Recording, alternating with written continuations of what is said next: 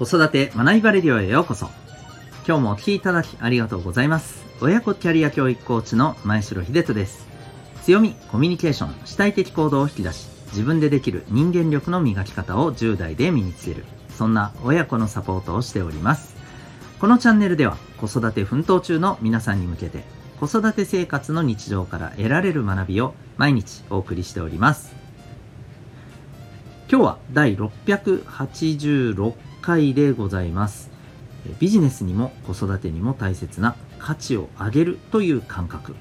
そんなテーマでお送りしていきたいと思います。また、この放送では、本と挑戦のヒーロー、希望戦士ダクシオンのヒーローズラボシンを応援しております。それでは今日の本題でございます。えー、今日はですね、お仕事、子育て、どちらにもこの価値を上げるっていうところが、まあやっぱ大切なんだなと思った、えーことをですね、お話しさせていただきたいなと思ってます。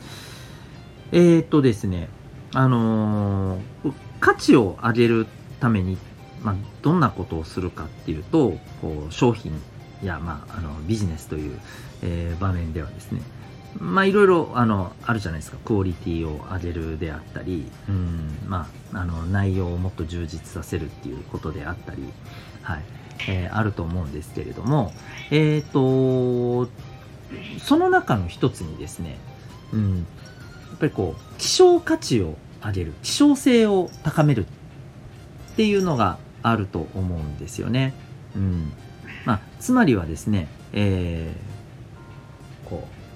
うまあ、商品であれば、まあ、やっぱり限定する、うん、っていうところってやっぱあると思うんですよね。うん、でこれ特にやっぱり今ですねあのビジネスで、まあ、あの本当に、えーうまく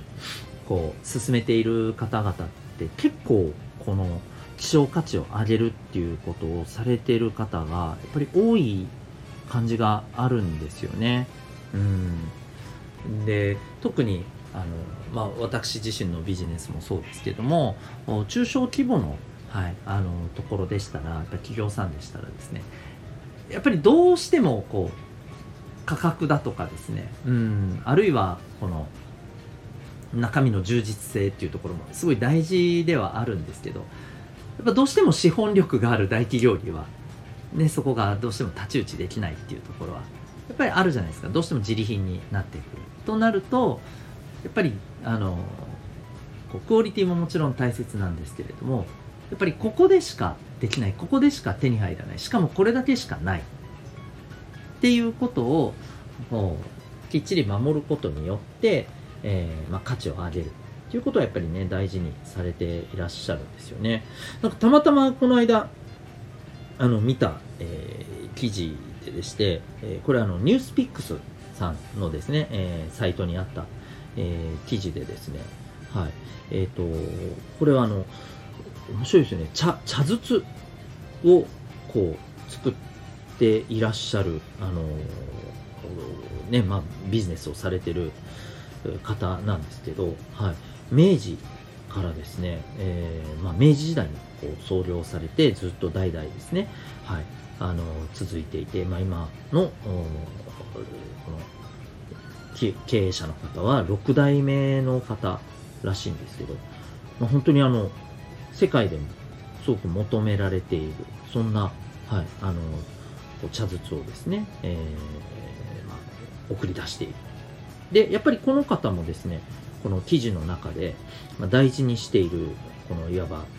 こう仕事の哲学というかねビジネスの哲学としてですね、えー大事にされているのがですねやっぱりこう作る数はもう絶対的に限定すると、うん、そういうことをやっぱりね大事にされているみたいなんですね。うん、で、えーやっぱりこれってでもふと思ったんですよ。この数を決めて限定してまあいわばうん本当にこうタイミングによっては手に入らないわけじゃないですか、うん、このタイミングでしかこれは手に入らないっていうのがあるわけじゃないですか。でこれってなんか私たちがうんこれまで育ってきた中でやっぱり自分の人生の糧になってるような教えとか言葉とかかけてもらった言葉とかもあると思うんですけどこれもやっぱりすごく希少性がある言葉だったんじゃないかなってやっぱ思うんですよね。うん。なんかそのタイミングだったりですねかけてもらった例えばかけてもらった言葉であればかけてもらったタイミングだったりそのタイミングじゃない時に言われてもあるいは割と普段からこうしょっちゅうしょっちゅう言われてる言葉だとおそらくそんなになんか残らない場合も多いと思うんですよね。まあ何回も言われてあのそれで浸透して残るっていうことも当然ありますけれども、うん、なんかあのこういうものって関係ない時少なくとも自分がピンとこない時になんかありがたい言葉をかけられても不運にしか思わないじゃないですか。うん、でも、えー、適切なここぞっていうタイミングで、えー、それをこうっぱりこう聞いた時に耳に、えー、目耳にした時に自分の心の中にスッと入ってくる感覚ってありますよね。あの時言われてもよく分かんなかったことが今だったら分かるみたいなことってあるじゃないですか。うん。だからこそなんかやっぱりこう子供たちにかける言葉、うん、子供の成長を思ってかける言葉ももしかしたらなんか大事だからしょっちゅう何回も言わないといけないっていう考え方ももちろん分かりますそれもあるとは思うんですけど一方でこのタイミングでここでしか、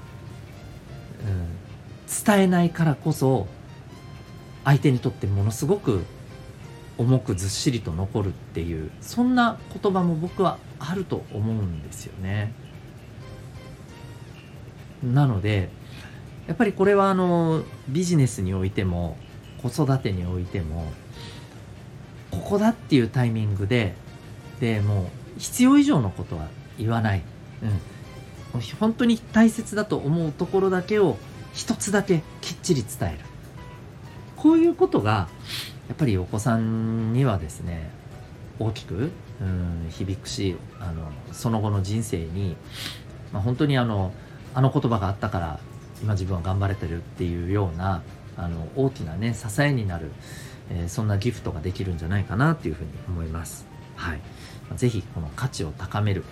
そのために、まあ、あのタイミングと希少性を大切にするということをちょっと意識してみるといいんじゃないかなと思いました。はい、あの何回も伝えていくっていうこととですね、まあ、本当にあの両方、ね、相反する、えー、考え方ではあると思うんですけれども両方ですね、うん、大事にして持っておいて、使い分けをできるような私たちに、ね、なれたらいいんじゃないかなとそんなお話でございます。ということで今日はですね、えー、ビジネスにも子育てにも、えー、両方大切であるとそんな価値を上げるという、ね、感覚について、えー、感じたことをお話しさせていただきました最後にお知らせをさせてください、えーまあ、この何度も何度も繰り返して、え伝える。あるいは繰り返し聞くことによって、えー、だからこそ自分の身につく。というのも実はその人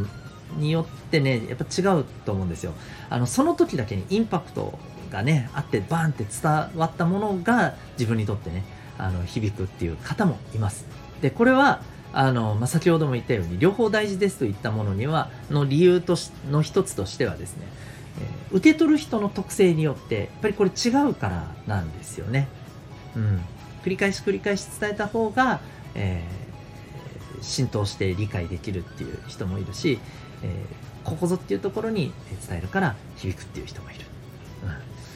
それがあのどんな特性かどんなあのコミュニケーション物事の感じ方っていうところが、えー、特性があるかっていうことが分かればですね適切な伝え方を相手によってですねうん、選択することができる。